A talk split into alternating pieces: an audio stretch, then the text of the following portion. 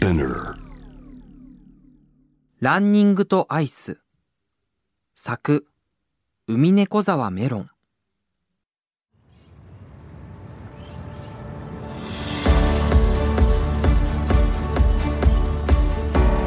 日曜の朝。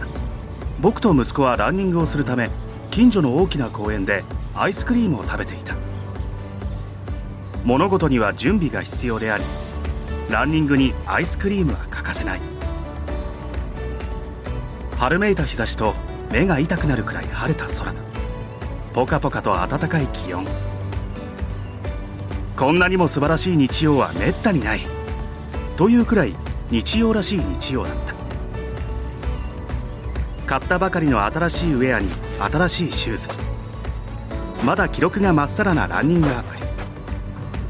あらゆるものが僕らのランニングモチベーションを上げていた棒だけになったアイスをゴミ箱に捨てて「よし行くか!」と声をかけてうなずき合い僕らは走り始める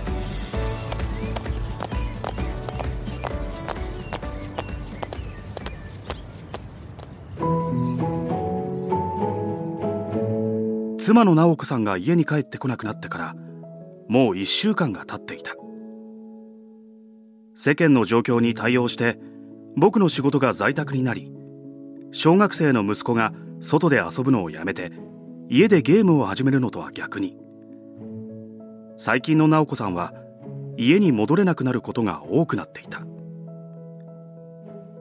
春に医大を卒業して研修医になったばかりの彼女だが例の感染症のせいで日々現場の最前線に駆り出されているらしい。そういうタイミングだった。息子が直子さんにエールを送りたいと言い出したのは。息子は運動が得意だ。運動会では大抵上位に入賞し地元のサッカーチームでも活躍している。僕も直子さんも運動嫌いだったのにどうしてそうなったのか全くわからない。しかしその特技はこの緊急時に役に立たない。何せ今は集まって運動しない方がいい時期である。そんな中で息子が緊急企画したのが今回のランニング企画である。今朝起きるなり。ちょっとこれ入れてくれない？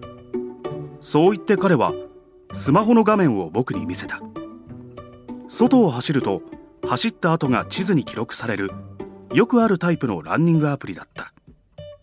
いいけど入れてどうするの？絵を描こうと思って。これ絵を描くアプリじゃないけど。だからいいんだよ。え？ー、どういうこと？詳しく聞いてみると息子はこれを使ってナスカの地上絵みたいな巨大なハートマークを描きたいという。もちろん実際に描くわけじゃないアプリの地図に記録される走った道でということらしい。直子さんの応援も兼ねてランニングしつつ絵を描く。それが息子の立てた企画だった。医療関係者を励ますために飛行機で空にハートマークが書かれたというニュースを昨日見たらしい。なんでハートなんだ？可愛いからに決まってるじゃん。そうか僕は喉元まで出かかった言葉を飲み込む。直子さんは綺麗な花よりも実用的な中華鍋。可愛いアクセサリーよりもお腹にたまる甘いものやステーキを好むようなタイプなのでハートを喜ぶかどうかは怪しいと思うが。僕らはランニングというには遅すぎる速度で公園を徘徊する。この辺かな。もう一つこっちの曲がり方だな。たどたどしくスマートフォンの画面をチェックしながら道を曲がると目印の大きな木があった。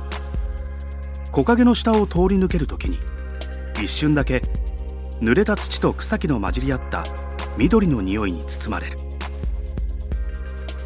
少し冷えた空気がミントのような清涼感で僕らの体を撫でた。湖をぐるりと一周するように敷かれた歩道をそれて国道の脇を走りさらに住宅地の真ん中へ。感染症のせいか人も車もまばらでランニングにはちょうどいい。こうやってシューズを履いて走るのはいつぶりだろう。息子にペースを合わせてゆっくりと手と足を振って体を動かす。確か1日に1時間程度外で運動するだけでストレスが軽減され体調も良くなるのは医学的にも証明されていると直子さんも言っていた。たまたま見つけた懐かしい駄菓子屋でスナック菓子を買って食べながらまた軽くランニングする。走ることにはいろいろな楽しみ方がある。走っている途中でお菓子やアイスを食べるのもその一つだ。15分くらい過ぎて体が温まってきた頃アスリートがプロテインを飲むのと同じように息子は青いコンビニで本日2本目のアイスを食べた。アイスクリームばっかり食べ過ぎじゃないか？これはアイスクリームじゃないよ。いやどう見てもアイスクリームだろ。違うよ。これは評価だよ。なんだそれ？アイスクリームは入固形分で種類が変わるんだよ15%以上がアイスクリームで10%以上がアイスミルク3%以上がラクトアイス。それ以外は評価。これは評価で最初に食べたのがアイスクリーム。だから別のものなんだよ。お前天才か？息子はにやりと笑う。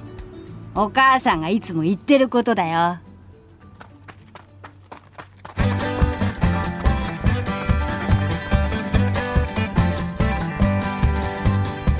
アイス。ではなく評価を食べ終えて。僕らはまた走り始める。お母さんもあっちでアイス食べてるかな。虫歯になってないかな。ならないだろあの人1日5回歯磨きするから。たわいもない話をしながら走る街はいつもよりなんだか色が鮮やかな気がした。気分が良くなってきていつの間にかスピードも上がる早すぎるかなと息子を見ると平然とした表情だ。もしかして本気を出せばもう僕より早いのかもしれない。なあ競争しないか。息子は驚いた顔をしたがすぐにニッと笑う。いいよ。じゃああそこの木まで。よーいドン。全力で振る手が冷たい風をかき分ける足はシューズと一体となって跳ねるように地面を蹴る。ひんやりとしていた体に温かい血が通い出す。耳元で自分の呼吸だけが聞こえていた。荒い息遣いのまま木にもたれかかって呼吸を整える。久しぶりに走るとさすがにきついな。息子も息を荒くして悔しそうに地面に座り込んでいる。なんとか父としての面目を保てたことにほっとしながらまあ来年には君の方が早くなってるよ。慰めながら近づくと息子の様子がおかしい。おいどうした？息子はうめき声を漏らしてお腹を押さえていた。ちょっとお腹痛いかも。僕はその時自分の失敗に気づいた。冷たいものを食べたばかりの子供に競争を持ちかけるなんて大人げなさすぎた。仕方ない。タクシーを捕まえよう。えそこまでする？実は俺もさっきからお腹がおかしいんだ。マジで？というかさらに今気づいたけど家に鍵をかけ忘れてた。というわけで志半ばにして僕らは家に帰った。まあハートマーク途中までしか書けなかったな。リビングのソファーに寝っ転がって息子が残念そうにスマホの画面を眺めている。まあしょうがない。これはこれでいいんじゃないか？途中でもお前の気持ちは伝わると思うよ。そうかな。その時玄関の扉がけたたましく開く音がしてただいま。という声が聞こえた。お久しぶり。いやー疲れたわ。病院すごい人でさ。で二人ともすっきりした顔してどうしたの？僕と息子は慌てて顔を見合わせどう答えようか目くばせしながらスマホに目をやる。息子がおずおずと直子さんにその画面を見せた。これは何でしょう？地図？うん。これランニングが記録されるやつ？なんか変わった道を知ったんだね。僕らのランニングした道のりはよく見ると凸凹であちこち歪んでいる。だけどハートマークに見えなくもない。あれ？待って。これなんかの形になってない？おおすごい。僕らは顔を見合わせて期待に胸を膨らませる。わかった。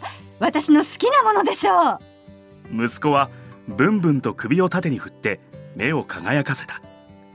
そして直子さんは嬉しそうに言った。ソフトクリーム僕らはガクッと肩を落としそうになってため息をつく。そうだ。息子のアイス好きはこの人の影響だった。いや全然違うしハートマークだよ。息子が突っ込むと同時に答えを言った。ハートマーク？そうだよ。よく見てよ。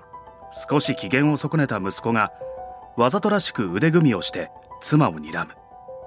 まあ言われてみればそう見えなくもないかな。君のことを応援するために朝からランニングして頑張ったんだけどね。えー、それは大変だったね。その気持ちだけで嬉しいよ。気持ちだけか。ごめんごめん。まあそう落ち込まないでよ。こういうのは気持ちが一番大事だから。そうだよね。もちろんだよ。君の気持ちはアイスクリームと評価みたいに入っている成分の量で名前が変わるものじゃない。二人で息子を励ましていたらなぜか直子さんのテンションが上がってきた。よし。私明日は久しぶりに休みだからみんなで明日もう一回走ろうよ。えそれはもういいやなんでよ。疲れた。息子は苦笑いしてまたソファーに倒れ込む。えー、私も走りたい。息子はまんざらではない顔で笑っている。どうやら彼の気持ちは十分すぎるほど伝わったようだ。それで走り終わったらソフトクリーム食べるの？いいアイデアでしょ？その言葉に僕は吹き出しそうになる考えていることが子供とそっくりだ。2人がじっと僕を見つめる。どうやら明日も僕は走ることになりそうだ。